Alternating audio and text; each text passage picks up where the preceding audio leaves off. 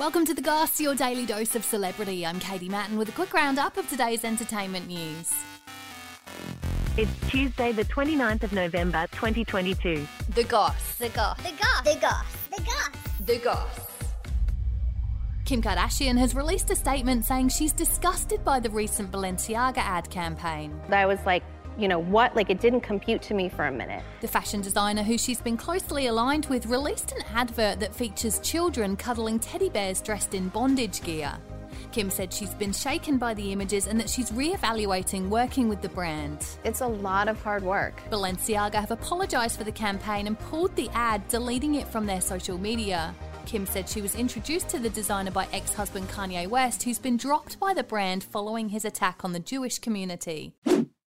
Pete Davidson and Emily Ratajkowski have been seen out in public at an NBA game in New York, with it thought the two are officially a couple. Yeah, you know, I've uh, I've been wanting to talk about this. The comedian who was dating Kim Kardashian a few months ago is said to have gone through trauma therapy following the abuse he received online from her ex husband Kanye West. Pete and Emily are said to be taking it slowly, with the two joined at the game by actor Ben Stiller and singer Jordin Sparks. There's a lot of people I walk by. People are like whispering and you know, ma- you know, making eyes at me. And Britney Spears has confused fans posting another nude photo to Instagram with a bizarre caption.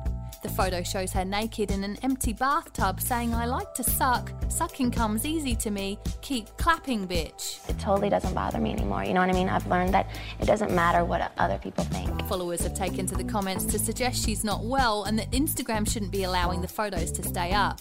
Britney's two teenage sons haven't spoken to her in months, with them saying it's embarrassing seeing their mum's posts. I am a woman, okay? Be nice to me. Do you understand? Follow us, like, rate, and subscribe wherever you get your podcasts, and that's the goss for today. See you again tomorrow. A Podshape production.